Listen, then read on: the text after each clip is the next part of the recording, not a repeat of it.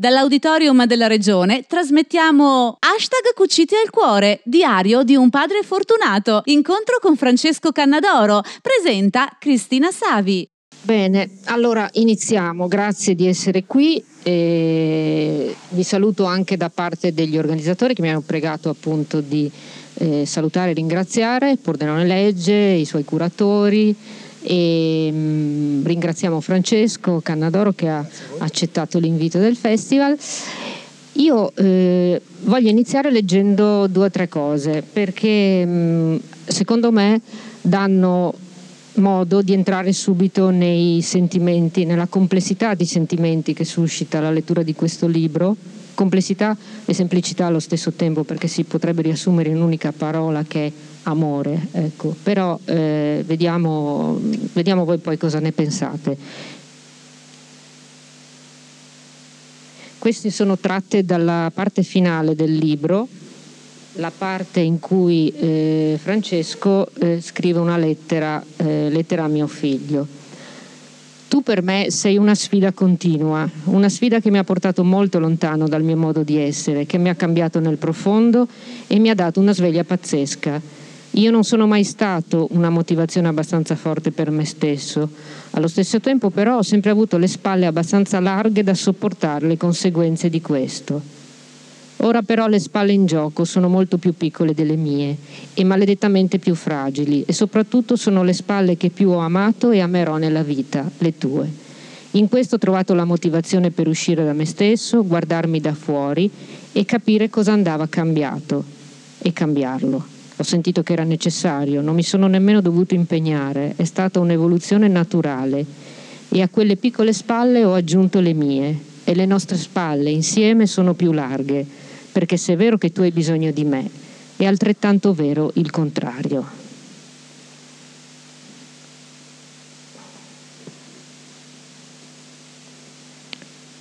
Che poi un posto in cui sono sempre felice c'è è un posto dove tutto il grigio prende colori meravigliosi e impossibili. In quel posto suona sempre la musica che piace a me e l'aria profuma di meraviglia. Lì non sento la fame e non ho sete. In quel posto il sole sorge in continuazione, non tramonta mai. E ogni volta che raccoglie un fiore, quello ricresce all'istante perché tutto emana vita e non esiste la morte.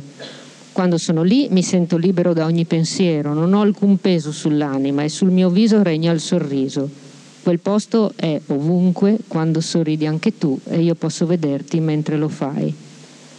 Eppure un giorno vorrei dirtelo quanto odio questa condizione, mentre ti ripeto per l'ennesima volta quanto amo te, in qualunque situazione mentre stai, sei tutto imbragato per stare fermo, quando noi siamo felici per un ausilio nuovo invece che per un disegno, una parolina o un qualunque traguardo normale. Quanto mi girano i coglioni, amore mio, senza filtri, mi girano i coglioni. A volte arrivo a sperare con tutto me stesso che esista un Dio ed incontrarlo per vomitargli addosso il mio disprezzo, per insegnargli l'amore vero, quello che lui non sa provare per i suoi figli, ma poi ti guardo e tu ridi, ridi sempre, sei felice e io mi sento quasi in torto, perché come può un uomo, un padre, lamentarsi della felicità di un figlio? E adesso c'è un ultimo pezzettino.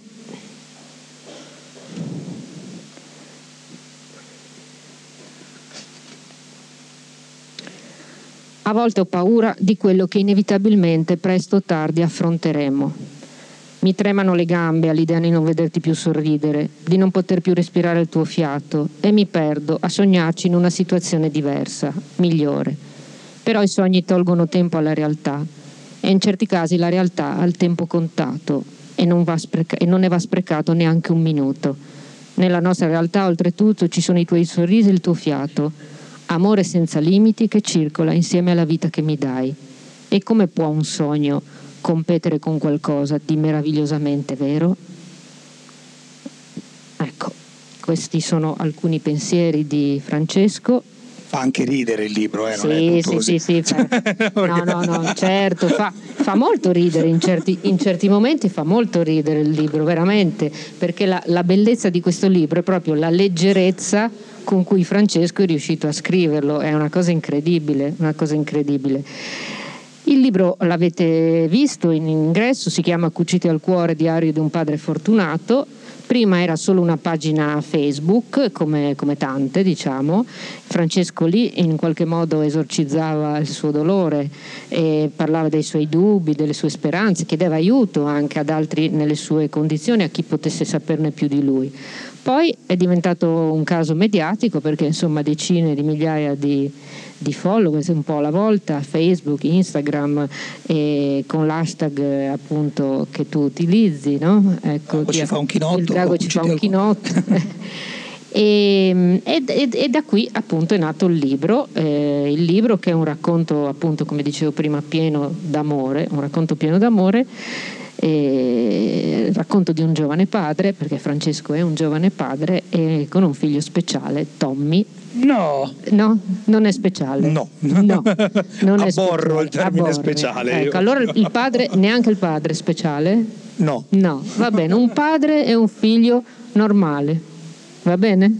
Un padre e no, un figlio. Un padre e un figlio. Non bisogna etichettare per forza. Va bene, ok.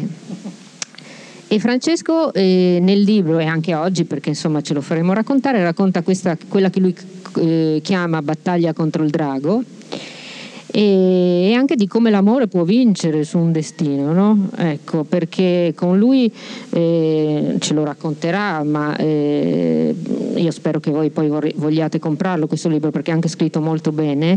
E Francesco ci restituisce, diciamo, una, un, chiamiamolo un viaggio che è sorprendentemente leggero, sorprendentemente leggero e nel cuore intanto suo, perché Francesco è un ragazzo che è cresciuto eh, senza genitori, no? ecco, un ragazzo che sognava di avere finalmente una famiglia e, e ben presto è, la famiglia l'ha avuta, ma ben presto si è dovuto anche eh, confrontare con la disabilità di un figlio che poi eh, ci racconterà è affetto da una patologia eh, degenerativa eh, e anche abbastanza sconosciuta, mi sembra di capire. Sì, senza diagnosi. Senza diagnosi, ecco. E questa... Conosciamo ormai bene i sintomi, sì. ma il, il, nome no. Diciamo che ehm, Francesco ci parla con umorismo, con ironia di questa, di questa storia, di questo sogno di avere una famiglia che è diventato realtà. E però in questo libro ci mette dentro tutte le sue paure, le sue perplessità, la sua rabbia, tanta rabbia avete sentito prima, no, non vi scandalizzate insomma per delle parolacce che diciamo tutti, tutti i giorni e che sono uno dei momenti in cui uno giustamente si arrabbia insomma perché non è solo piangere, anzi Francesco non piange, insomma, non, non penso, o forse ogni tanto lo fa e non, e non ce lo fa sapere. Sì, beh, credo ecco. che per un padre eh. soffrire una, una condizione di questo tipo di un figlio non può non significare piangere qualche volta. Certo, no, certo. Quindi cioè, nel senso è normalissimo. Perché, perché, poi ci sono tante gioie quotidiane, no? grazie appunto alla vita di questo figlio. E c'è un'altra cosa che mi sono appuntata qui che tu hai scritto, dice a volte penso che vada bene così. E ora che conosco Tommy, che l'ho vissuto e che mi ha insegnato un sacco di cose e mi ha fatto innamorare come mai lo sono stato nella mia vita. Questa è una cosa che mi ha colpito molto.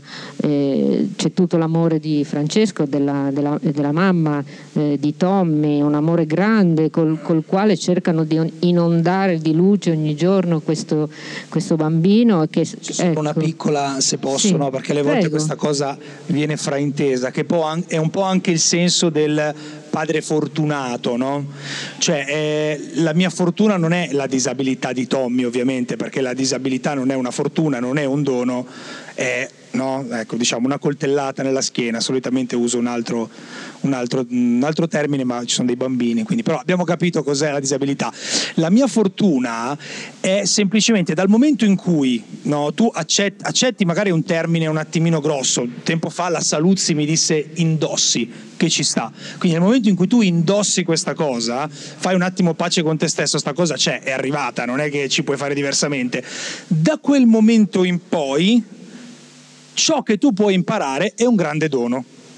Un grande dono di cui tutti faremmo volentieri a meno, ma nel momento in cui c'è, come si dice, di necessità virtù, ed è lì che io imparo, è lì che sono fortunato, non a monte. Questo è importantissimo perché spesso e volentieri mi viene detto eh, fortunato de che? Faccio no, fortunato per niente. E allora ci tenevo solo a specificare questa cosa qui, che la disabilità è tutto meno che un dono, io non sono di quelli che grazie Signore che me l'hai mandato così che mi insegni la vita, proprio per niente. Lo okay. immagino, lo immagino. E, mh, adesso cominciamo, cioè, lasciamo parlare Francesco. L'ultima cosa che voglio dire, prima appunto di iniziare il nostro dialogo, è che eh, penso che quello che ci la, lascerà Francesco dopo aver letto questo libro sarà un, eh, un messaggio intenso, colmo di, di, di, speranza anche per tanti eh, genitori che appunto come lui combattono questa lotta quotidiana contro, contro il drago e non a caso questo incontro eh, è sostenuto, insomma, è coorganizzato da associazioni e realtà e per questo che le voglio citare, che a queste battaglie sono abituate, no? le, le, Petit Port, la Fondazione Pediatrica, sì, Port, eh, Fondazione Pediatrica Pordenone, l'Associazione Italiana Leucemie, eh, Pordenone, mh, eh, ecco, SSD assistenza domiciliare cosa vuol dire? SSD?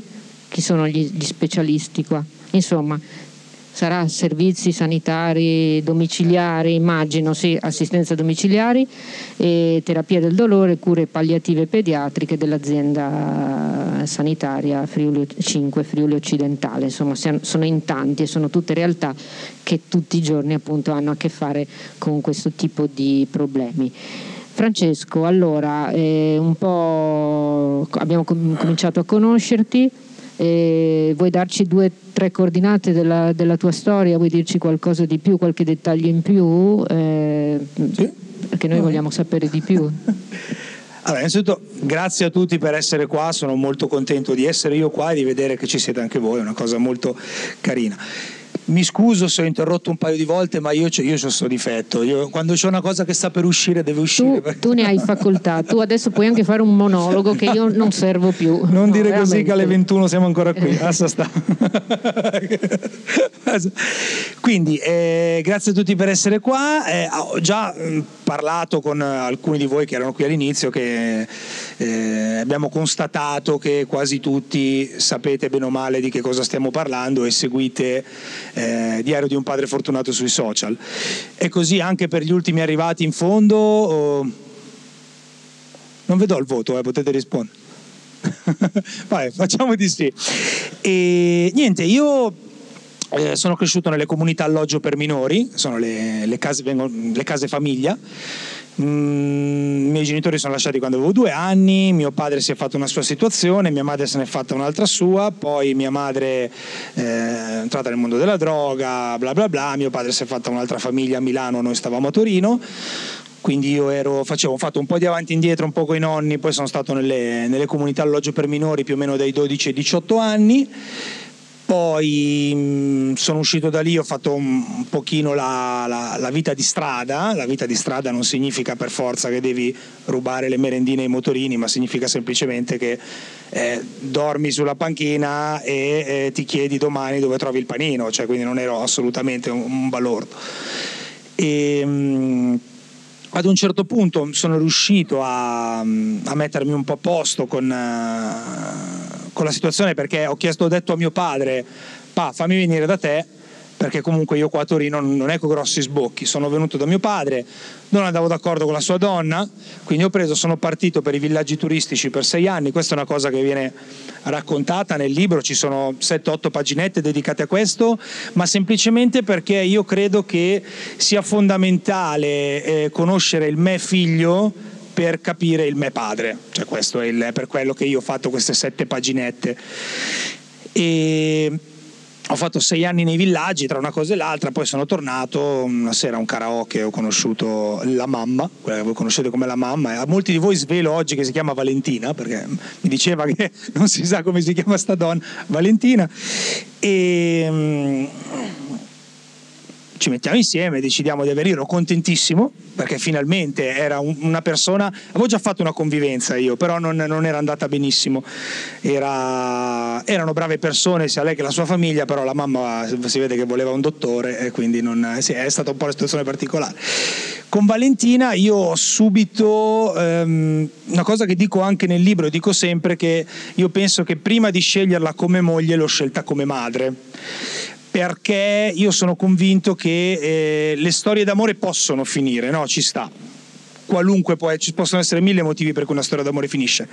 Però se io ho coscienza di essere padre e la persona con cui ho fatto un figlio ha coscienza di essere madre, nostro figlio avrà comunque dei genitori e questa è la cosa che a me premeva di più. Poi mi ha detto culo e andiamo bene anche come, come marito e moglie, quindi va benissimo. E, ehm, e lei mi ha dato quella che è stata la mia prima vera famiglia che, eh, che posso giocarmi io, nel senso la mia iniziale non ho potuto scegliere io eh, i componenti e né la, la, la, la, percentuale di presenza, quello che è, è arrivato è arrivato. Questa è mia, me la gioco io, me la posso perdere solo io e col cacchio che la perdo, questo è il, il significato della cosa. Nasce Tommy, nasce Tommy assolutamente più che voluto. Cioè, in realtà c'è un piccolo passaggio che eh, mia moglie aveva fatto una, una, um, una, cura per l'emicrania, quindi aveva fatto un lavaggio del sangue perché lei era, era tipo assuefatta al farmaco per l'emicrania, quindi gli veniva l'emicrania, no? adesso il dottore... Penso che possa capire quello che... No, perché io quando so che c'è un dottore in sala e dico una cosa tecnica, lo guardo sempre, guardo le espressioni e se vedo che gli cambia la faccia, cambia argomento perché sto sparando una cagata. Però in realtà insomma aveva fatto un, un mestiere al mondino di Pavia, e, però avrebbe dovuto interrompere la pillola. E, e noi gli abbiamo chiesto, guardi, noi vorremmo un figlio, ne stiamo parlando, però insomma No, no, tranquilli perché col giro di ormoni strano che c'ha è impossibile. Questa cosa ce l'hanno detta il 3 novembre, il primo dicembre. Valentina era incinta, quindi... E la gravidanza va abbastanza bene, comincia il sesto mese con una, una, minaccia, di, una minaccia di, di, parto prematuro, un paio di situazioni che però poi mh, io non approfondisco mai, ma per il semplice fatto che a parte che c'è dietro una situazione della quale non ho mai parlato e della quale non parlerò neanche oggi, ma non per qualcosa, perché c'è gente che sta pensando a capire se è successo qualcosa o meno. Quindi fo- fondamentalmente quando il bambino nasce tutto a posto, ce lo mandano a casa un chilo e ma tutto a posto. E diffic- aveva delle difficoltà nutrienti, eccetera. Nel tempo io notavo eh, che c'erano delle differenze no? tra quelle che erano um, i gradini evolutivi, chiamiamoli così, di mio figlio e dei suoi coetanei, perché avevamo degli amici con dei figli più o meno della stessa età, mio cugino aveva avuto il figlio e quando sono riuscito a convincere anche mia moglie eh, siamo andati dal pediatra abbiamo dovuto cambiarne quattro perché tutti quanti ci davano del genitore apprensivo che mi rendo conto che eh, in realtà il genitore apprensivo è una piaga, eh, quindi nel senso il, alcuni pediatri ormai hanno lo, lo, scudo, solo che secondo me bisognerebbe capire quando levarlo sto scudo. Quattro pediatri non l'hanno capito, hanno con noi. E arriva alla fine il pediatra non giusto, ma quello che alla fine Tommy era talmente grande, ormai aveva 10-11 mesi, ancora non teneva la testa, era il sacco di patate più bello di casa, questo qua fa, vabbè, eh, insomma, facciamola sta prima visita neuropsichiatrica infantile. Eh. E poi è venuto fuori tutto quello che è venuto fuori. E dentro di me, il mio primo pensiero è subito stato perché ancora me? Cioè, il mio primo pensiero è stato egoistico, ve lo dico proprio chiaro e tondo, detto, ancora me? No. Cioè, adesso che mi ero fatto la mia famiglia, mi ero fatto una situazione che volevo è ancora me. Ovviamente poi mi è bastato, è una cosa banalissima, ma mi è bastato vedere tre sorrisini di Tommy che l'ancora a me non me ne frega più niente, ovviamente. Però il primo pensiero è stato, credo, umanamente egoistico. E ad un certo punto cosa è successo? Che mh, mm, abbiamo capito, io e mia moglie, prima io in realtà, perché il... Uh, mia moglie ha avuto come inizialmente la mamma, la, questo, questa mamma stupenda che è la madre di mio figlio, inizialmente ha, mm, non, non è che ha avuto un rifiuto, però faceva come se nulla fosse. no? Continuava, era tornata a lavorare, faceva come se nulla fosse. Io lavoravo di notte, quindi di giorno guardavo Tommy e di notte andavo a lavorare, facevo la, la guardia nelle macchinine che girano per la città. Finché un giorno è stata, guardalo lì Andrea, ciao, finché un giorno è, è stata lei a dirmi ma cosa, cosa, stiamo facendo, cosa sto facendo. E lei fa la parrucchiera, ma io non, non devo fare questo, io devo stare a casa con mio figlio. Io che non vedevo l'ora di farmi sei ore di sonno filate, ho, ho, ho fa, tirato un sospiro di sollievo. Da quel momento lì lei si è come trasformata ed è diventata Mazinga, cioè una roba, io credo che secondo me la cosa che detta così suona un po' maschilista come se fosse l'uomo a scegliere, ma però non è così. Però credo che la cosa più giusta che io abbia mai fatto nella vita sia stata scegliere lei. Perché io non saprei essere con Tommy come lei, come lei con Tommy, ma non io in quanto padre, eh? perché io conosco tantissimi padri che sono al pari delle madri, anzi adesso io sto combattendo una certa battaglia social, inizieremo col gruppo Bar Papà sulla parità del papà, nel senso che il papà non è un mammo quando fa bene il papà, il papà quando fa bene il papà è uno stracavolo di papà, appunto, no? Il mammo è una se esiste il maschilismo, il mammo è femminismo come, no? come il papà. Se, uno, se un uomo fa bene il papà è un papà. Chi non fa bene il papà non è un papà, punto. E questa è una cosa che, sulla quale mi sto. Quindi io però ho dei grossi limiti, io ho dei grossi limiti comportamentali, ho dei grossi limiti emotivi, ho dei grossi limiti caratteriali dovuti a quello che è il mio passato, no? Comunque ne, ne ho passate di cotte e di crude, quindi io ho dei grossi limiti, eh, io e Tommy ci siamo guardati negli occhi e Tommy, come dico anche nel libro, mi ha fatto capire che il tempo di superare tutti questi limiti non c'era, quindi bisognava metterseli tutti in tasca come dei sassolini e camminare nonostante il peso. Poi a mano a mano avremmo visto cosa fare. In questa cosa qua io ho un aiuto esagerato da Valentina, da mia moglie, perché lei è, è, è onnipresente, è, boh, è pazzesca, è una cosa senza nulla togliere a tutte le altre mamme del mondo, io una mamma come lei non l'ho mai vista e sono, e sono molto molto contento. Poi per carità, e magari io non l'ho mai vista perché non l'ho mai avuta, i miei amici ce l'avevano uguale, questo io non lo posso sapere, però insomma il beneficio del dubbio su questa cosa.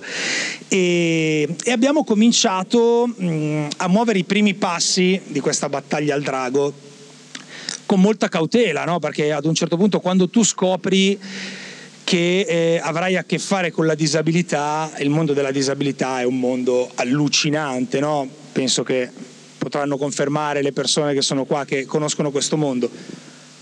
Non sai dove sbattere la testa, non, oltretutto poi io e mia moglie abbiamo una grossa differenza che nel tempo abbiamo limato. Io mh, nel tempo mi sono costruito uno scudo pazzesco, no? la, la, la famosa arte dello sticazzi che però a, a, lungo andare mi ha quasi portato un velo di freddezza, cioè cominciavo ad essere quasi una persona superficiale. Mia moglie invece tutto il contrario, è palermitana, no? Conseguentemente mi cioè, tutta così, dalla, era molto drammatica. Cosa è successo? Che lei, io stavo qua, lei stava qua, lei mi tirava giù e l'ho tirata su, quindi lei, lei si è alleggerita, ha alleggerito il suo carattere, ha alleggerito il suo modo di fare, quindi dava meno peso negativo alle cose, io ho cominciato a dargli più peso positivo. No? E questa cosa qua ha creato mh, mm, quella che io definisco una squadra fortissima, nel senso che siamo, ci siamo veramente trovati. Nel giugno del 2016 ho sentito l'esigenza di eh, radunare un po' di persone. Eravamo ricoverati alla nostra famiglia di Lecco, io non so se voi conoscete questa struttura, beh, una struttura riabilitativa molto grossa. E però sai quando eh, vai lì ti dicono così, vai là ti dicono cos'ha, vai là ti dicono cos'è e non sai mai dove veramente devi andare a sbattere la testa a livello burocratico, a livello tecnico e quindi ho detto ma sai che c'è? Mi piace scrivere, scrivo in maniera allegra, apro una paginetta Facebook e vediamo cosa succede. Arrivano delle persone che ne sanno, perché poi i social funzionano così, no? Spesso e volentieri le persone che sanno o presumono di sapere arrivano e ti lasciano il loro commento. E questo è quello che è successo su Diario di un padre fortunato e noi abbiamo cominciato ad assimilare informazioni, che non era più andare nel tal ufficio a incazzarsi perché era il quarto ufficio che ti facevano girare, ma erano le persone che ti dicevano noi siamo andati qui e poi lì. Ed era una cosa fantastica. E tutte queste informazioni abbiamo cominciato a immagazzinarle e a, a, a, a rispedirle indietro. No? Io dico sempre che il diario di un padre fortunato è uno specchio la gente arriva, si specchia, l'immagine viene riflessa e la vedono tutti. Quindi quando io do delle nozioni, quando io tra virgolette salgo in cattedra, perché beh, lo faccio io il blog, quindi devo salire io in cattedra, in realtà sono cose che mi sono arrivate. La gente eh, spesso ha, fa l'errore di pensare che noi ne sappiamo un sacco, in realtà noi ne sappiamo quanto tutti voi, ma abbiamo la fortuna di gestire questa community che è diventata uno scambio pazzesco di informazioni, di emozioni, e, ma in maniera eh, leggera. E questo cosa ha comportato? Cosa ha comportato? Il fatto che sono arrivate anche tantissime persone che non hanno a che fare con la disabilità. E questa è una cosa stupenda, attirate da, eh, da una battuta, da un qualcosa raccontato in maniera allegra, sono arrivate tornavano per farsi ancora un'altra risata e mentre tornavano venivano sensibilizzati a qualcosa che magari senza quella risata non li avrebbe mai attirati. Quindi il, il, punto forte di Diario di un padre fortunato, ma non un punto forte rispetto ad altri percorsi, punto forte rispetto a se stesso, no? perché ci sono tanti percorsi e ogni percorso ha il suo punto forte. Il punto forte di Diario di un padre fortunato è proprio la leggerezza che attira e unisce. Ed è nata questa cosa che nel tempo adesso siamo su Facebook, Instagram, abbiamo appena fatto, sono 75.000 follower fra Facebook e Instagram, il sito ha più di 350, quasi 400.000 visualizzazioni nell'ultimo anno e mezzo, cioè è veramente, io sono l'unico con questi numeri che non ho ancora visto un euro, quindi però non so se sono scemo io, però va bene così, a me va più che bene così. Ed è una cosa molto fermami, fermami, no, te lo consiglio, fermami. no, io non voglio. No, non voglio fermarti, è che sentendoti raccontare, eh, volevo chiederti se era possibile volevo chiederti questo, cioè, mh, come dici tu insomma non è sicuramente una vita semplice e uno non se l'è scelta, la subisce e vabbè eh, ci fai i conti, no? Ecco, ma in questa vita volevo chiederti chi ti aiuta e chi ti ostacola, perché eh, ci, sono, no? ci, sono associ- ci, sono, i medici con cui devi avere a che fare, le strutture, le istituzioni, il sociale, insomma chi, chi ti aiuta e chi ti ostacola, anche per dirlo appunto a chi crescendo poi il, i figli eh, dov- dovrà avvalersi per forza di aiuti perché voi siete meravigliosi ma da soli non credo ce la facciate. No? Allora, chi ci aiuta? Beh, chi ci aiuta, innanzitutto io credo che eh, bisogna mh, scindere se, se, parliamo dell'aiuto tecnico o dell'aiuto morale. Vabbè, di entrambi. Ok. Vabbè, l'aiuto tecnico ci aiuta a me sarà una cosa che è, però a noi l'aiuto tecnico ci aiuta un sacco di Diario di un padre fortunato, onestamente, perché noi siamo venuti veramente a sapere un sacco di cose. Poi nel tempo abbiamo creato anche la nostra piccola rete di professionisti eh, capaci, no? quindi questi professionisti che possono essere dei, dei, dei dottori, che possono essere dei degli infermieri, degli assessori, persone comunque che hanno delle posizioni e che sanno darti un'informazione perché la conoscono veramente e, e noi ce li siamo, siamo creati questa piccola rete e riusciamo ad essere aiutati da questo. Ed è, ed è, una piccola rete che noi spesso mettiamo anche a disposizione, no? cioè non è che mi sono fatto amico l'assessore e quando vado a casa sua a fare l'aperitivo lui mi, mi fa il truschino, no però ci sono dei canali che tante, tante, tante persone non conoscono, un po' perché spesso e volentieri eh, manca proprio l'informazione dalle istituzioni, perché se ci sono dieci opportunità, le informazioni girano su tre, no? le altre sette spesso le vieni a sapere da eh, il cugino, l'amico di, il tizio di là, e, e questa è una cosa alla quale bisognerebbe rimediare, però ovviamente non, non è che può rimediare eh, Francesco, eh, Lucia o, o, o, chi per è un discorso più grande che mm, secondo me adesso è anche inutile toccare.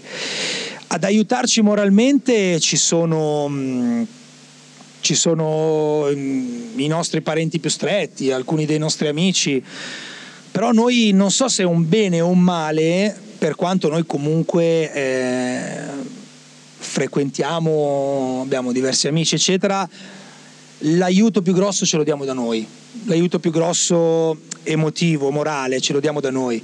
Cioè quando, quando cedo io c'è lei, quando cede lei ci sono io. Io credo che nessuno al mondo, per quanto possa esserti amico o possa amarti, possa aiutarti di più della persona con cui tu stai vivendo la cosa. Quindi io aiuto mia moglie, mia moglie aiuta me, noi aiutiamo Tommy, Tommy aiuta noi. Cioè questo è la, Certo. Mentre chi non ci aiuta, e eh. qua la risposta è, è eh. secca, quindi ok le barriere sociali e architettoniche, no? Perché quando poi uno parla e dice, ah vabbè sì, cos'è che non ti aiuta il gradino? Eh certo, forse la, la barriera architettonica non è solo il gradino, ma arriva a monte da quella che è la barriera sociale, perché sono le barriere sociali a creare le barriere architettoniche. E vi faccio un esempio semplicissimo il limite di alcuni di mettere due minuti qua la macchina perché compro le sigarette, dai, spiega un attimo. Quel limite lì mentale è una barriera sociale. La macchina lasciata lì per via di quella barriera sociale è una barriera architettonica. Quindi il problema della barriera architettonica non è che lì il comune non ha tolto il gradino, ma è che non è stato pensato a monte in questa maniera, perché non c'è, ovvio che se andiamo a parlare di un marciapiede che c'è lì da 50 anni, ok, cioè possiamo trovarle, però il, il senso, il succo è che se noi non cominciamo a ragionare eh, una società per essere alla portata di tutti, deve essere alla portata di quelli che hanno più difficoltà, no? Hashtag Cuciti al cuore, diario di un padre fortunato, incontro con Francesco Cannadoro. Perché se io sono largo tre metri, e quella porta la facciamo di uno, pass- passate solo voi. Ma se quella porta, a prescindere, la progettiamo di tre, nessuno di noi avrà problemi a passare, no? Quindi questo è, è proprio il cambio della mentalità. A me tante volte piace dire che io all'urbanistica ci metterei quelli con la sedia a rotelle, perché in realtà è proprio questo il, è proprio questo il senso, il succo è quello. Chi meglio di qualcuno che Esatto, no? Appunto, chi meglio di chi ha il, il peggiore dei disagi in quella situazione riesce a creare qualcosa a prova di quel disagio e quindi è, questo è il... E invece, eh, e qui magari chiamo se ha piacere di venire con noi un attimo il dottor Dall'Amico che è il primario di pediatria. Eh certo, certo, perché, sì. perché poi tra l'altro un po' rappresenta anche tutte queste associazioni che stanno dietro questo incontro, quindi lo, lo, lo, facciamo sedere qui con noi perché adesso quello che volevo chiedere a Francesco, no, intanto lo chiedo a te Francesco, poi passiamo, cioè il tuo rapporto, il vostro rapporto con i medici, perché eh, è una vita che ha sempre a che fare con loro, no? E immagino che ci saranno stati momenti scoraggianti, momenti difficili, lo, immagino soprattutto per il fatto che come tu dicevi questa malattia non ha una diagnosi, quindi volevo chiedere a te questo e poi invece volevo chiedere al primario appunto il contrario, come, come si, si, affrontano genitori eh, ai quali non si sa poi bene no? che cosa si prospetta perché le malattie sono così così difficili. Anche perché tutti eh. pensano che il problema sia trovare il medico giusto, ma anche trovare il genitore giusto non sì, è, infatti, questa è, è una volevo, cosa base. No, no, volevo fare il, il confronto. Ecco. Allora, noi con i medici abbiamo un rapporto mh, negli anni abbiamo incontrato innanzitutto il medico in primis è una persona, quindi come tutte le persone ha il suo carattere, ha il suo modo d'essere, può essere un pezzo di pane come può essere un pezzo d'altro, no? ma a livello personale è così, è così. Se il tuo panettiere è una persona simpatica, ti saluta, se il tuo panettiere è, è un... pronto? Ecco, eh? ci sono i bambini, ho visto la censura proprio nel momento. Eh, quella è una figa. Se il tuo panettiere è, non ti saluta, ma magari il suo pane è buono lo stesso, no? però tu magari poi vai a prendere il pane da un'altra parte, ok, mi sono perso nell'esempio ma adesso recupero. Quindi il discorso qual è? Ehm, bisogna, secondo me, noi ci troviamo molto bene con i medici che adesso abbiamo scelto, ma non che abbiamo scelto perché eh, dovevano stare simpatici a noi. Noi il, uno dei nostri punti di riferimento, che è la famosa dottoressa P, che ogni tanto nominiamo, è, è, è Satana, cioè a livello, a livello caratteriale. Io, io arrivo, Buongiorno dottoressa, signor Canadoro, per cortesia, cioè subito mi cazzo, è proprio a livello personale è abbastanza eh, ispida, no? Però mh, credo che sia mh, in cinque anni di battaglia al drago una delle prime tre migliori professioniste che io abbia mai visto, è una roba pazzesca, segue Tommy in una maniera incredibile, quindi io credo che i genitori dovrebbero innanzitutto tenere conto che anche i medici sono persone, se vogliono che i medici facciano la stessa cosa. Ovvio che la condizione psicologica peggiore sotto alcuni punti di vista è quella del genitore, no?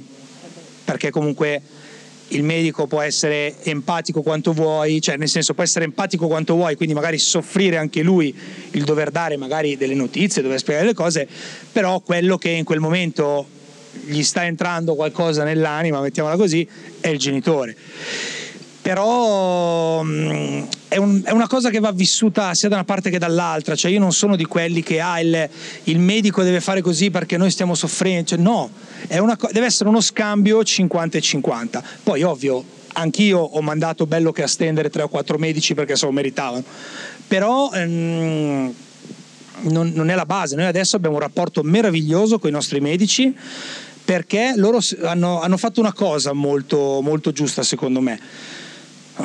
Sono riusciti a scindere, perché c'è da scindere, c'è il genitore che è l'infermiere di suo figlio, che non è proprio uno sprovveduto, ovvio, non potrà mai sostituirsi a un medico o saperne più di un medico, ma comunque un pizzico di... Ehm, mi sfugge la parola, un, un pizzico, esatto, il, il, medico si rende conto che è una persona che comunque fa l'infermiere 24 ore su 24, quindi dà un po' di credito a quello che dice, c'è uno scambio, poi ovvio che il medico è il medico e io sono il papà, e quello è assoluto. Noi abbiamo trovato persone così, che eh, hanno, mh, mm, hanno preso il metro giusto, hanno capito che non siamo proprio dei, dei barbagianni e, eh, e tante volte eh, ci ascoltano molto anche prima di prendere una decisione, c'è poi ovvio se il medico dice che è A, io non sono di quelli che il medico ha detto che è A, però mm, secondo me è B, secondo te dall'alto di cosa? Nel senso, no? È perché io conosco mio figlio, per carità, però questa cosa qua, inser- io conosco mio figlio, si inserisce in un contesto di reazioni e abitudini, ma da un punto di vista clinico tu non conosci tuo figlio perché non hai studiato anatomia, cioè nel senso, no? Adesso questo è là. Ed è un connubio di questo e noi fortunatamente con i dottori che, che hanno in cura adesso Tommy abbiamo trovato questo e siamo nella pace dei sensi, mettiamola così. Grazie.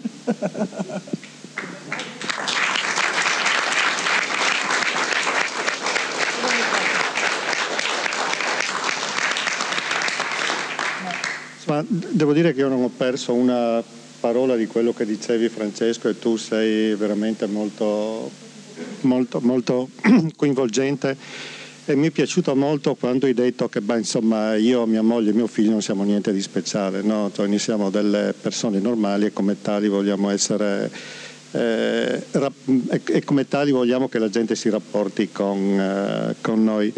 E mentre dicevi questo io pensavo alle tante famiglie che poi si sono rapportate con eh, quell'acronimo che a te non piaceva molto, che si chiama SSD, assistenza domiciliare pediatrica, che vo- sì, ma non, non viene, ma sì, ma non viene neanche a me, per cui se, se, trovo normale che a chiunque venga. Comunque vuol dire struttura semplice dipartimentale, mi sembra che voglia dire, che vuol dire che è una struttura che assomiglia molto a una, a una SOC che vuol dire struttura, boh, insomma vuol dire comunque una struttura complessa no? che è quella che dirigo io, quindi un primariato, un mini primariato chiamiamolo così, che si occupa di eh, terapia del dolore e cure, mh, e cure domiciliari. Quello che questa struttura, struttura, fa è seguire tanti bambini come Tommy e tante famiglie come la, la tua tante famiglie che non sono niente di speciale, esattamente come te, no? famiglie che sono famiglie normali, come tante famiglie che in questo momento sono qua ad ascoltarti e che mentre parlavi rivivevano esattamente quello che a loro è successo con il loro bambino, che continua a succedere tutti i giorni, famiglie che hanno sempre apprezzato il, e che continuano a apprezzare quello che il loro bambino riesce a fare e che non cambierebbero il loro bambino con nessuno, con nessuno al mondo, anche se il loro bambino ha una disabilità vera, no? perché oggigiorno si tende sempre a dire boh, insomma siamo tutti un po' eh, diversamente abili, però insomma tu Francesco ci faccio capire cos'è la disabilità vera, ed è proprio quella cosa che, che, che, hai descritto tu, che è quella sofferenza che si sente non solo di testa ma che si sente anche di, di, di pancia. E, e, devo dire che io ho una profonda ammirazione per queste persone perché eh, essere normali è, è, la cosa più difficile di questo mondo, no? cioè, avere un bambino che ha un sacco di problemi e comunque riuscire ad esserci tutti i giorni, a rapportarsi con col vicino di casa, con, eh, con, noi, con tutte le persone che poi si, si, si, rapportano con noi e che magari ti dicono eh, poverino, guarda che disgrazia. No, cioè noi non vogliamo niente di tutto questo, no? è una cosa offensiva che dà fastidio e, e, e noi dobbiamo eh, portare avanti esattamente quello che ci hai fatto capire tu, cioè che noi eh, interagiamo tra persone normali. Normale o sei tu, normale sono io più o meno perché insomma tu hai le tue, io ho le mie. No? Ognuno le sue. Da un, vista, da, un, da, un punto di vista, caratteriale. Quello che abbiamo capito è che poi nel momento del dunque insomma, eh, ci siamo. Eh, penso che come ci sono tante barriere architettoniche, tante barriere sociali, ci sono anche tante barriere che, che tu hai imparato ad attraversare sulla tua pelle e alla fine insomma ti sei creato un percorso virtuoso che probabilmente da quanto capisco non è che ti è stato offerto sul piatto d'argento. No? E questo eh, succede a gran parte delle famiglie che hanno dei bambini che stanno male veramente. Alla fine sei costretto a, a creartelo tu il, il, percorso di cura migliore per, eh, per, il tuo bambino, ma questo non va bene, no? cioè, non, non è possibile che tu che fai un altro lavoro, che nel tuo sei bravo, fai, coltivi la terra, vai in giro col camion, insomma fai quello che vuoi, alla fine non spetta a te no? Garantire a tuo figlio quello che, che il sistema de- de- deve darti e quello che noi dobbiamo fare è pretendere che di fronte ad una malattia eh, importante, una malattia vera, ci siano dei percorsi di cura il più possibile il più possibile strutturati. Devo dire che Pordenone è una realtà mh, che, che, ha sorpreso anche, anche, noi che all'interno della, del, dell'ospedale lavoriamo perché una, mh, è una città, è un'area dove le cose si riescono a fare e anche con una certa facilità se uno vuole. Eh, parlavamo di questa famigerata SSD, no? eh, questa è una struttura che abbiamo messo in piedi mm, nel 2000, l'abbiamo pensata molto prima. Eh, e colleghi mm, nostri, anche piuttosto noti sul panorama nazionale e internazionale, pensavano che questa SSD significasse andare a a casa dei pazienti a bere il caffè, no? cioè io medico mi sposto lì, quindi non faccio niente che ha lo stesso valore di quello che faccio all'interno del, dell'ospedale. Un po' alla volta molta gente poi si è ricreduta con grande orgoglio di, di noi professionisti che abbiamo masticato amaro per tanti anni e, e, mi dispiace che non ci sia qui la dottoressa Dezen che è stata un po' l'anima di questo di questo progetto, però in questo momento lavoro in un altro, in un altro ospedale. Noi abbiamo un'equipe che è fatta da medici, che è fatta dalla psicologa, che è fatta da specialisti, che è fatta da infermiere che è fatta da macchine messe a disposizione dall'AIL, fatta da infermieri che mh, spendono parte del loro tempo a casa dei pazienti retribuiti dal, dall'AIL, da fisioterapisti sostenuti dall'AIL e, e, altre tante cose sostenute da altre, da, da altre associazioni. Questo, come vedi, questo percorso virtuoso è frutto di, di tanto lavoro eh, dove se non ci fosse stato il volontariato non, non, non, saremmo, non saremmo, qui a, a, a parlarne, no? perché questi bambini hanno bisogno di tante cose e il sistema queste cose te, te le deve dare. Allora, noi siamo passati da una fase che è stata molto spontaneistica e se vuoi anche abbastanza naif, però in questo momento noi siamo molto strutturati e riusciamo a seguire tanti bambini come tuo figlio a, a casa.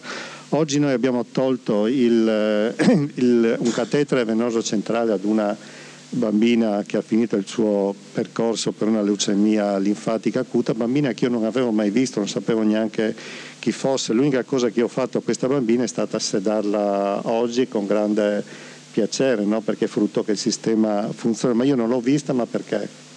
Non perché sono un primario che non è attento, no, non l'ho vista perché questa stava sempre a casa sua. E perché stava a casa sua? Perché noi andavamo a casa sua. No? E queste, eh, questa, eh, questa attività che noi vorremmo fosse estesa a tutto il territorio nazionale, ci sono pochi esempi in giro per l'Italia, ti consente di fare i prelievi a casa, fare trasfusioni a casa, fare chemioterapia a casa, fare tutto quello che serve a tuo figlio a casa per, per tanta gente normale come te, andare fuori alla sera te e Valentina da sole mangiare una pizza, cioè non è proprio no, tanto normale, anche se tu sei una persona normale.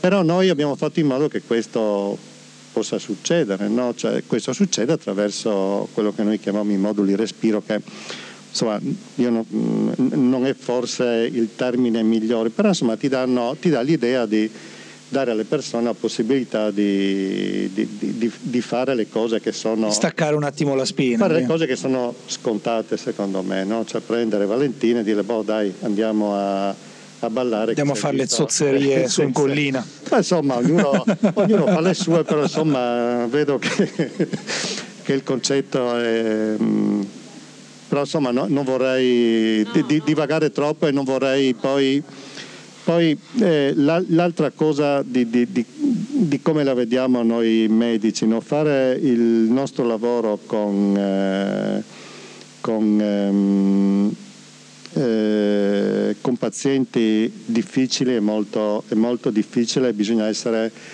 molto attenti e, e, e, curiosi e avere quello che noi diciamo sempre nel nostro reparto. Tu devi, tu devi sempre avere dos che demone in scarsea, non so se regge il concetto, no? E tu li devi, è una cosa molto, poi, poi lei te, te, le spiega, cioè tu devi avere sempre una monetina che si chiama, che si chiama proprio così Doskei de Mona, no? cioè, è meglio passare per Mona ogni tanto piuttosto che passare ah, okay. per troppo. No? Mona internazionale. Sì, sì, te, eh, però te, devi, averlo, de, devi, averlo, in tasca, li trovi anche su internet, li vendono anche in argento, vuol dire essere un po' curiosi, vuol dire non, è, non essere prevaricanti nei confronti del genitore, anche perché dall'altra parte puoi, puoi ritrovarti dei bambini che fanno molto di più di quanto tu pensi eh, e mentre tu parlavi me ne sono venuti in mente due perché il mio cervello ormai non è più tanto brillante, però due me ne sono venuti in mente. Uno era il eh, figlio di una persona che io conoscevo quando lavoravo nell'Alto Vicentino, questo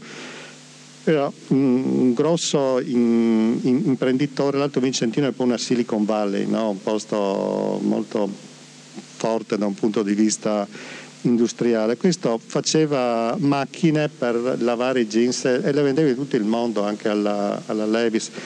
Aveva avuto un figlio che purtroppo gli è morto per un tumore cerebrale negli Stati Uniti, mentre era negli Stati Uniti, e il secondo figlio ha avuto un danno iatrogeno causato dalla nostra categoria. Adesso non ti spiego cosa è successo, però insomma lui era un, eh, un grave disabile e le persone pensavano che questo non fosse in grado di, di pensare nulla. A un certo punto gli hanno proposto quei sistemi di comunicazione tramite tablet e questo cioè, è, è, stato un mondo che si è aperto, no? cioè questo riusciva a capire ovviamente tutto e ad esprimere dei concetti con una profondità che si può leggere anche nel tuo libro che io faccio fatica a leggere, no?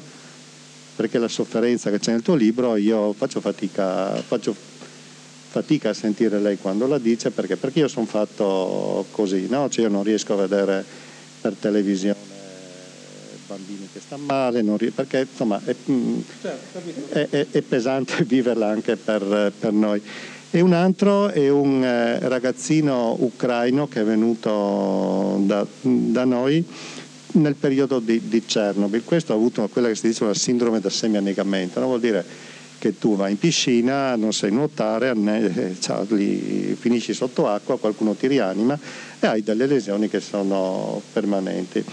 Lui è stato assistito per anni da un'equipe di volontari nel nostro ospedale di, di, di Tiene e noi eravamo convinti che questo ragazzino non riuscisse sul piano cognitivo a comprendere niente. Poi loro invece ti, ci dicevano che questo attraverso dei sistemi di comunicazione che loro si sono inventati e che poi abbiamo capito che funzionavano, questo era in grado di, di comunicare anche se era lì chiuso eh, in un corpo che non corrispondeva poi a quello che erano le sue capacità cognitive. No? Quindi eh, penso che il messaggio per, eh, che tu ci vuoi dare di, insomma, cercate sempre di essere curiosi e di cogliere quello che, che, mm, che noi come genitori vi sappiamo, vi sappiamo, dire.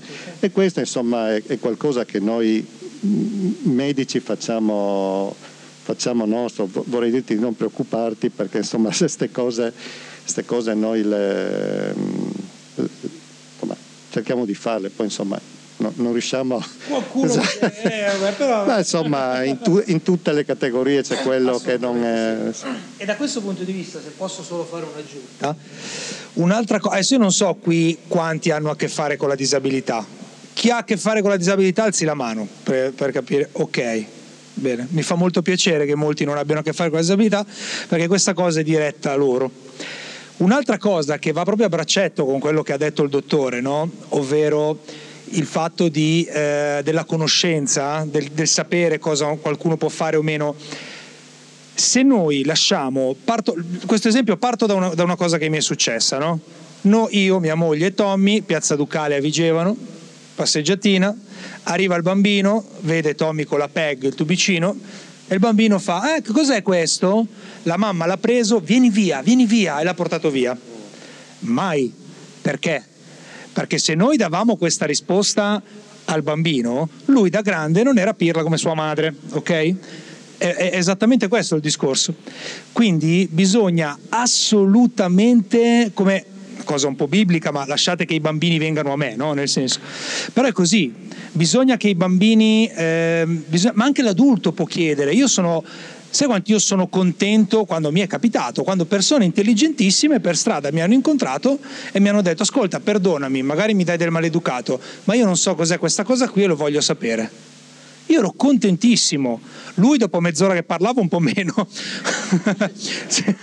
però si è pentito della domanda, però è, è, così, è una cosa bella, poi ovvio ognuno ha il proprio carattere, eh? c'è anche quello che eh, rimane chiuso in se stesso, è frustrato dalla sua, dalla sua situazione, tu ti avvicini, ti ringhi e basta. Ci sono anche quelle cose lì.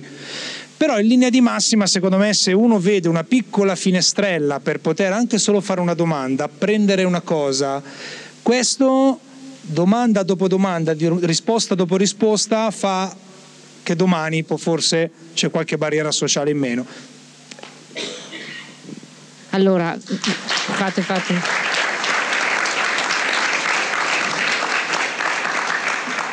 Siccome abbiamo ancora poco, poco tempo, perché a Pordenone Legge gli incontri sono abbastanza eh, categorici no? come orari, però eh, intanto volevo eh, chiedere un applauso eh, per il dottor Dall'Amico, ma anche per tutte le persone che lavorano con lui, che non... ringraziandole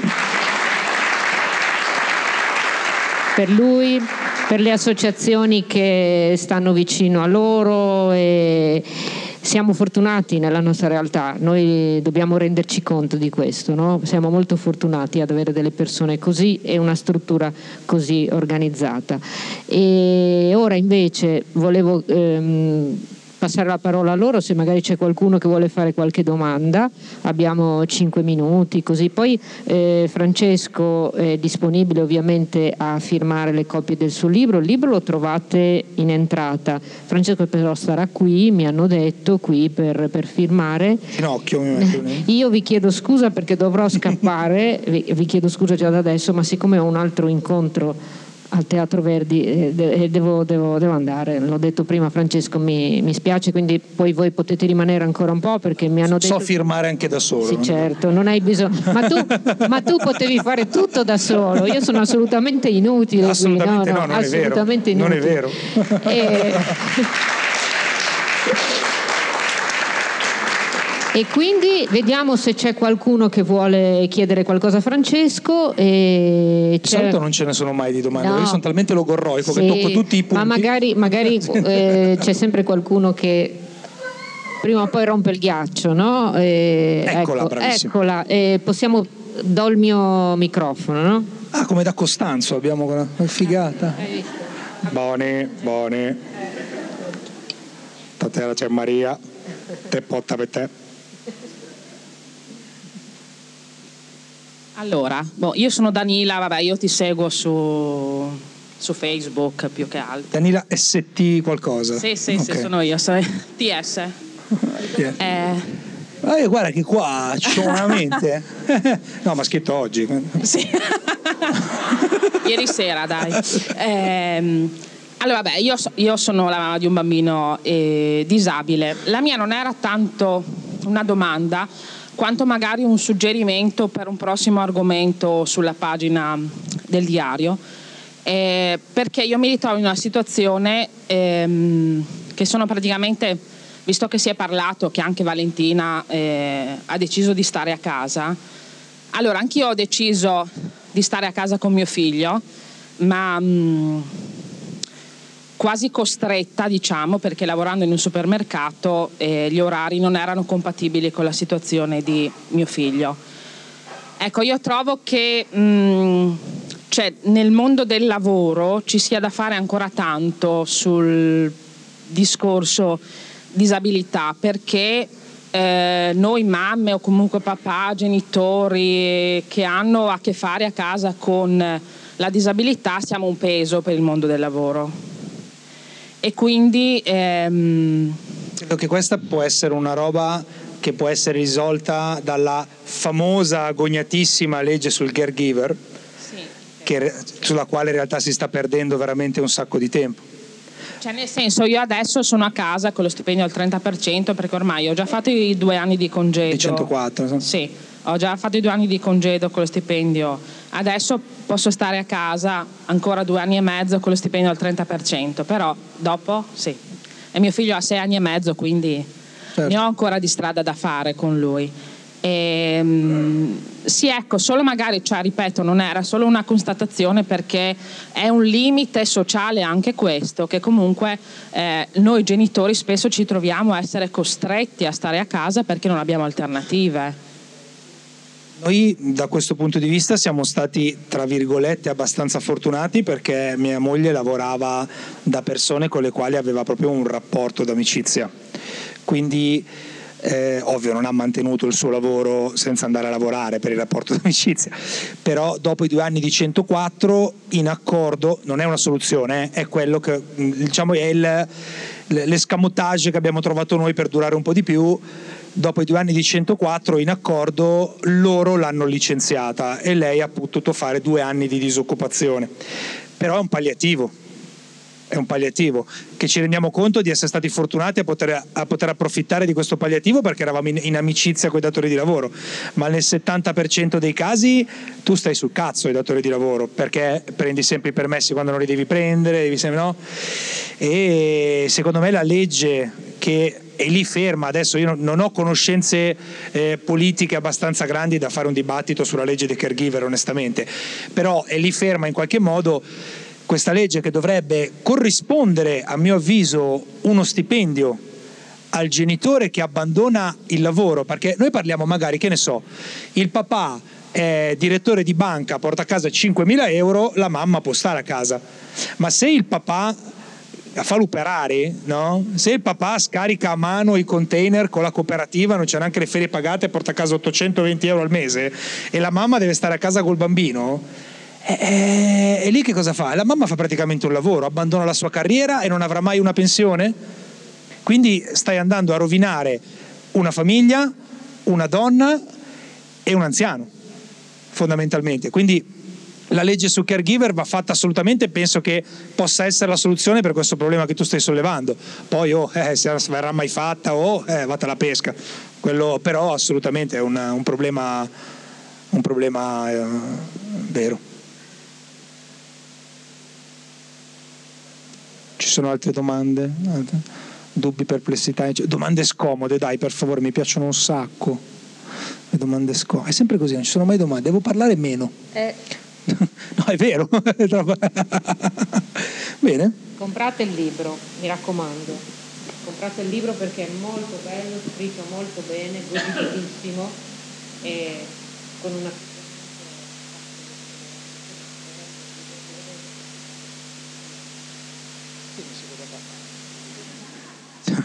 Grazie. Grazie a voi.